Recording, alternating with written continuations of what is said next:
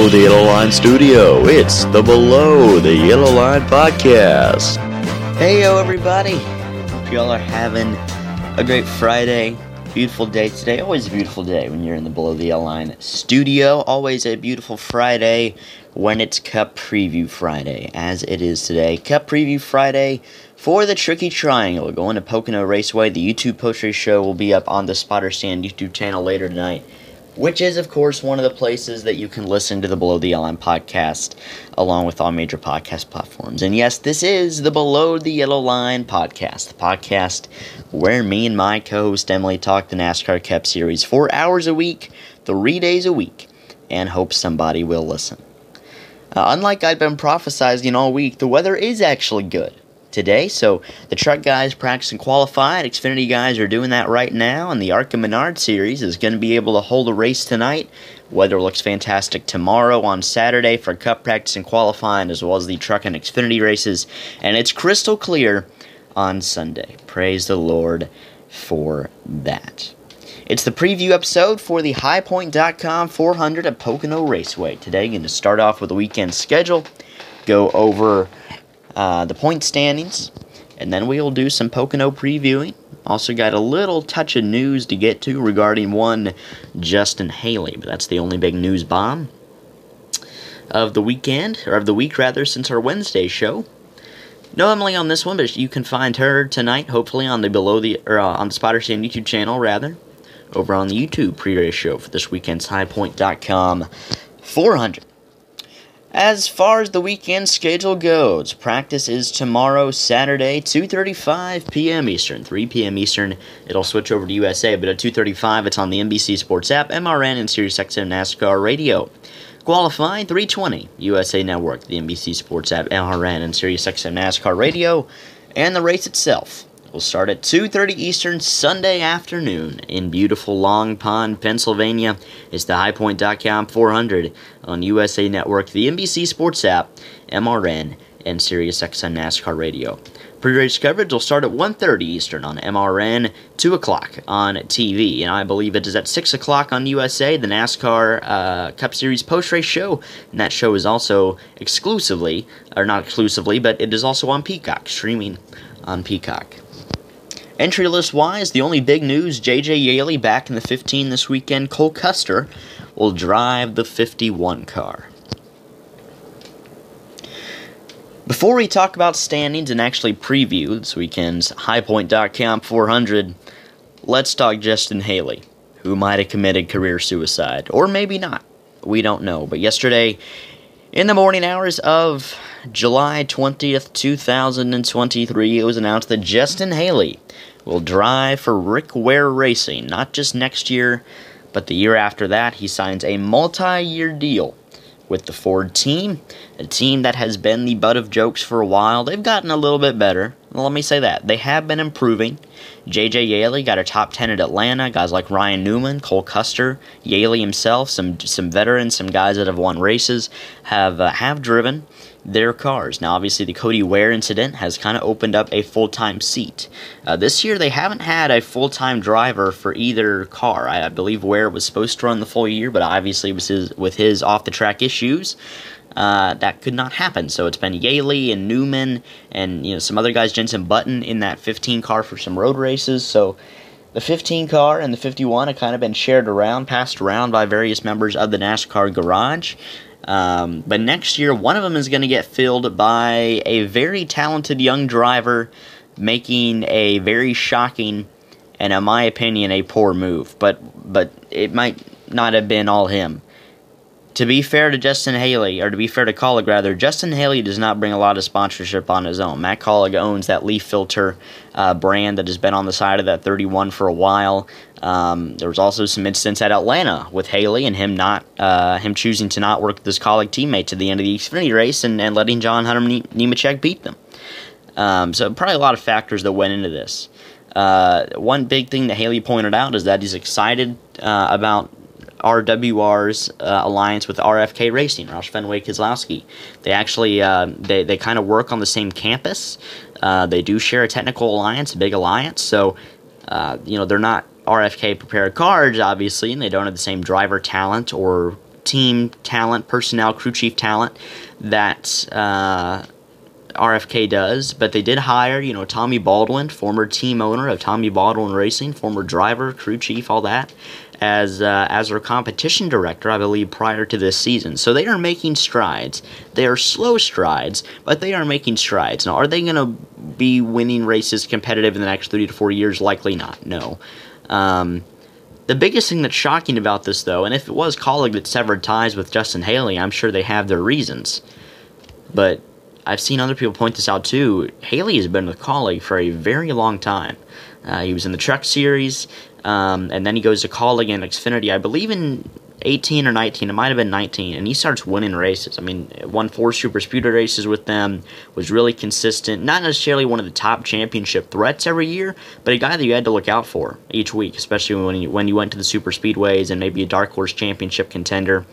Uh, ran a lot of cup races, won a cup race in 2019 with Spire, of course, in the rain, but um, still, you know, cup winner, Xfinity, Xfinity winner, truck winner, I believe. So, a solid career for Justin Haley as a young driver. And I've seen a lot of people say Kaulig is wasting his potential, but Kaulig is definitely in a better spot. They are definitely building more than Rick Ware is at the current moment. Uh, and that's why I'm confused. You're leaving a team that, while is growing, that or sorry, you leave a team that is while growing slowly, still growing, and clearly progressing. I know this year hasn't been the year Haley's wanted, but Allmendinger is right there on the playoff cut line. He won Kaulig's first race in the Cup Series in 2021. He's shown that their Cup cars do have winning potential. Um, and Justin Haley has nearly won some super speedway races, nearly won Atlanta, nearly won the Daytona race last August. So he has um, been been in a position to win some races a couple of times. It just hasn't come to fruition. But uh, you leave a team that, while growing slowly, is still growing for a team that is still down in the dumps. And I know I just said they're getting better, and it may kind of sound like I'm contradicting myself right after I just praised them, but yes, they're not very good. Rick Ware Racing is not competitive right now. And by not competitive, I mean their equipment is just not good, and nor are most of their drivers. I mean, Ryan Newman, great driver. Just, I mean, he father time has caught up with him. But I mean, at Darlington, he probably had a 25th place car. At North Wilkesboro, he probably had a top 16 or 17 car when there was 20 or 21 race cars there. So uh, I think Ryan Newman is probably the best driver they brought on. Cody Ware is not good. JJ Yeley was honestly a NASCAR bust, especially in his time with JGR. Now he's an established veteran who knows what he's doing, and I think it's important for a team like that to have a veteran presence like JJ Yeley. But let's be honest here, JJ Yeley is not going to be competitive anytime soon. Um, uh, you know, Cole Custer, who knows if he gets back in the Cup Series or not? He's been great in Xfinity this year, that's true, but he was kind of a bust in the Cup Series. So their their talent and Jenson Button's great, but he's not racing near as many races as the rest of these guys. So mainly when it's Yeley and then um, who was on the 51 before Custer? Actually, I'm having trouble remembering that now. Um, but guys like, you know, Josh Bilicki, BJ McLeod that drove those cars before, they've just never had anybody really talented in them. I'd say until Jenson Button got in there, and then Ryan Newman. But even then, the cars weren't quite good enough to run competitively, even when Stewart-Haas helps them out, or RFK helps them out. Uh, the cars are just not good enough. And that's not going to attract the top tier talent. Now, is, is Justin Haley a top tier talent? No. But he is a heck of a lot better than what they've had in there and that's no disrespect meant to especially Ryan Newman, Jenson Button. Uh, they're great, but Button's not a natural NASCAR driver. Ryan Newman is, is 45, 46 years old. His prime is is way behind him, but I'm, like I said, he's done okay. Um, Cody Ware, not good, and, and as we've seen, not a great person either. Um, and then also uh, Cole Custer, who is just kind of floating around in limbo when it comes to the Cup Series. Xfinity Series, he's great, but Cup Series, his future over there is a little bit little bit foggy. So this is a big ad for Rick Ware in terms of driver talent. It's a big downgrade for Justin Haley in terms of equipment. But the thing is, Justin Haley is not stupid. Um, as many jokes as people like to make about NASCAR drivers being stupid, they're not. And I can go into a whole tangent about that. But what I mean by that is Justin Haley clearly sees something in them there is something there, whether it's public information or not, that has made him say, okay, I'm going to leave this team to go to that team. Uh, drivers don't just, you know, pick up their bags and leave because of hard feelings. That's that's not how stuff works. Um, but the biggest thing that I think Justin Haley did see in all this was the RFK alliance. Now, like I said, RFK isn't providing them cars or drivers or personnel, but what they are doing is is being kind of a support group to a small team in Rick Ware Racing. You know, it's hard to believe now, but Roush started off as a small organization. You know, Jack Roush, uh, businessman, started off his race team as a very small organization, and they didn't even bring on the Fenway Group, you know, until 12, 13 years ago. And they didn't bring on Brad Keselowski till two years ago. So it's a team that is um, as established as it as it is, the team and especially Jack Roush, people that were maybe there when the Fenway Group got involved, and especially the people there when Brad Keselowski brought his whole venture into it, they know what it's like to work for a small team. They know what it's like to um, not have everything 100% going well in place, and, and that's what Rick Ware needs. They need help. They need advice. Um, now they're not going to hand over Brad Keselowski or Chris Buescher anytime soon. Um, but Justin Haley being over there, he's a driver that um, I think Brad Keselowski and, and, Rick Ware and that whole group um, certainly can work with. So is it a good move? Short term, no. Bad move. Long term, we don't know. But I think if Justin Haley sees what a lot of people think he sees and that aligns with RFK and maybe how it expands or how it helps the team, then yes, it could be a good long term move. Now, this move immediately sparked questions about who would fill the seat. Um, a lot of people thought it might fill, uh, or, or, rather, open a gap for maybe Shane Van Gisbergen to come in. And while I still think that's maybe a possibility, as I put it on my community YouTube page yesterday, um, I've seen some stuff about maybe Austin Hill definitely being the leading candidate, which now that I actually think about it, I'm not caught up in the media whirlwind, makes a lot more sense. Hill is 29 years old. He has sponsorship. He's been fantastic in Xfinity this year, was solid last year, great truck driver. He has a winning pedigree. He's driven for the likes of Hattori and Richard Childress Racing, two very respectable organizations. And uh, he's a NASCAR veteran. He's made cup starts. He's run in races like the Daytona 500 before. So um, or wait, was that him this? Yeah, that was him this year in '62. So, uh, yeah, he's, he's running the Daytona 500. Ran at Michigan last year for Richard Childress, so he does have a little bit of cup experience. That's definitely going to help him out. Um, but we don't know for sure. Uh, maybe Van Gisbergen goes there, but I feel like he might stay with Trackhouse. Some people said JGR, Truex Tires, John Hunter Nemechek's taking that spot. I'm sorry. Maybe Spire. I don't know. We'll talk about SVG um, at a later date. Um, some people said Chandler Smith, but no, I don't think Kaulig's going to put him in there. He's only 21 years old. He wouldn't be 22 till the middle of the next season. And while he's done very well this year, A, he hasn't been too consistent, and B, it's his first year in Xfinity. Great truck driver, been really good in Xfinity so far, won his first career race at Richmond, um, and I think he's going to be a big contender this weekend at Pocono, but uh, Chandler Smith being kind of thrown to the wolves like that, I don't think would happen.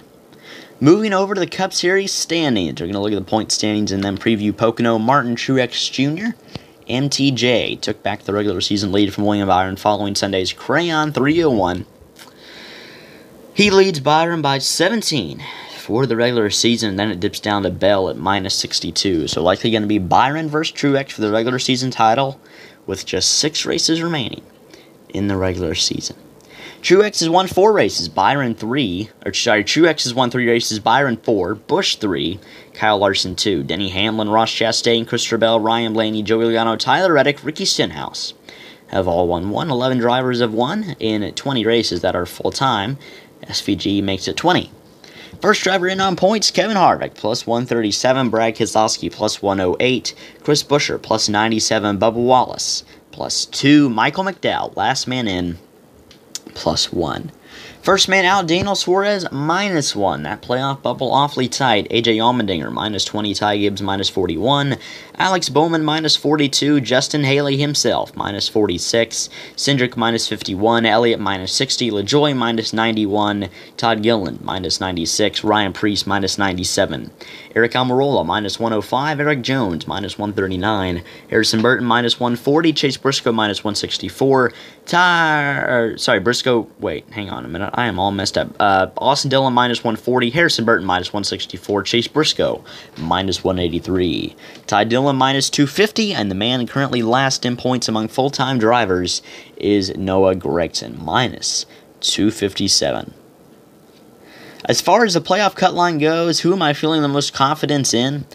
Uh, Harvick, Keselowski, Buescher, they're all basically in. Big meltdowns could happen. They could, but I think they're safe. I'm confident in Bubba. I really am. Pocono, Michigan, Daytona. Chances to be three really good tracks for him. Now I'm worried about the Glen. Indy, he finished top five in last year. That was chaotic. Anything can happen. And Richmond, he was running 11th before a pit crew penalty negated him to 22nd in the spring. So, uh, and Toyota is always good at Richmond. So while I think um, three of those tracks are kind of iffy, uh, but three of them have the potential to be really good. And if all comes down to it, I really think he could win Daytona. Now, Michael McDowell, I'm just not sure I trust front row. I think he could do it. Watkins Glen, Indy, two great chances for him. He was really solid at Richmond. Um, Pocono, he was really solid at last year. So Michigan, kind of iffy. But Daytona, 2021 Daytona 500 winner, never can count him out. Oh, Daniel Suarez. Whatever shall we do with you? I'm a little worried about Daniel Suarez. Um, the winning speed hasn't been there. They've been horribly inconsistent. I have more faith in Trackhouse than I do McDowell, and I just feel like Suarez is going to find some way to point his way in. As much as I would like it to be McDowell, I think Bubba and Suarez are my two guys. And no, I don't think Chase Elliott's going to win a race. Nor do I think he's going to point his way in. I, I, I really just came to this realization today. I really don't think Chase Elliott makes the playoffs and I'm willing to die on that hill because, guys, they have not shown that winning speed. Now, a, a lot of people are taking this way too overboard, saying Chase has sucked this year, saying he's been terrible. That's not been the case. He has better average finishes than the likes of Joey Logano, Ryan Blaney. I believe Reddick, he has a better average finish than. He's been very good this year. It just hasn't been the Chase Elliott standard. Uh, miss races, that's why he's 60 points out. Now he'd have to gain 10 points a race on average to make it in, so he he'd have to uh, he'd have to get on at points way in. I think his most likely chance to win is at Watkins Glen, a place that he owned for a couple years, nearly won there last year. I'm just not seeing it, and I think with guys like Tyler Reddick and William Byron showing so much speed at road courses this year, he'd have to beat those guys and Martin Truex um, as well. I want to say Bowman could get in. I don't think he's going to point his way in, though. I think he's going to have to win. And Pocono this weekend, Richmond, both tracks he's won at. Daytona, he was, uh, you know, he's he's been decent at a few times. Uh, Michigan hasn't really been his place, and neither have uh, Watkins Glen or the Indy Road Course. So I don't think Bowman makes it in either. I think both Hendrick cars missed the postseason.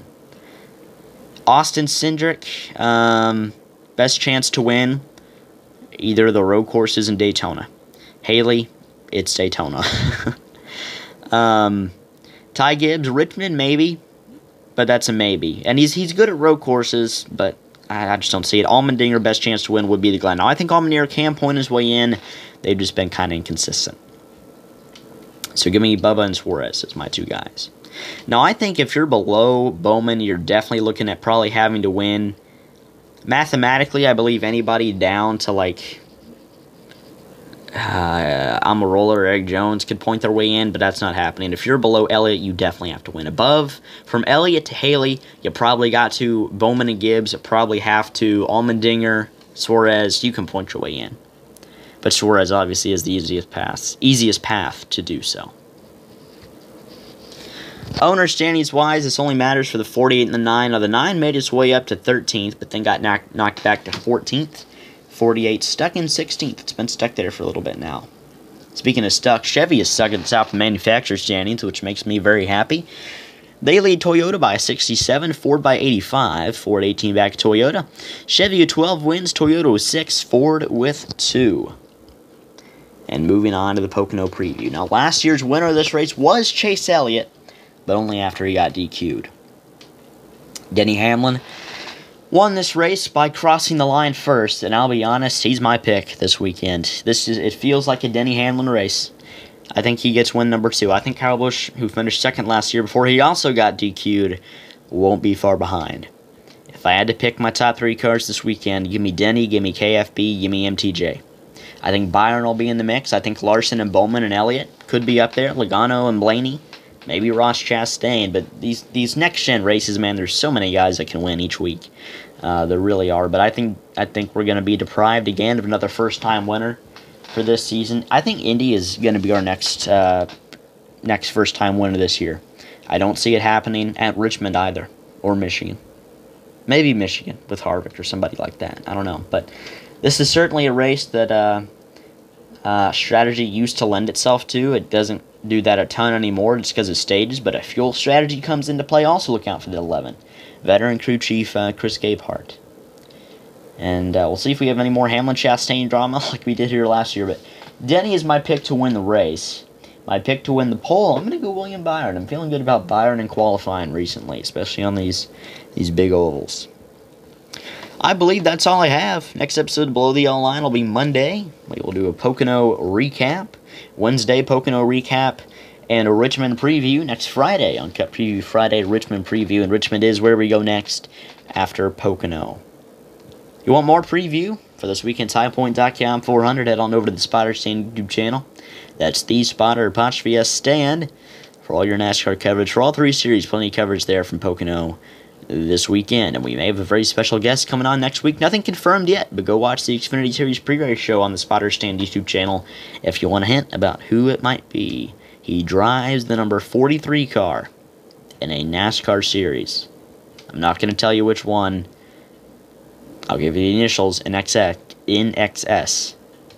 It's the Xfinity series. So you go to the owner standings, go to the driver standings, see who drives the 43. So we're likely going to have on our show. Like, subscribe, comment, share, rate us, review us, email us below the yellow line podcast at gmail.com. We'll see you Monday.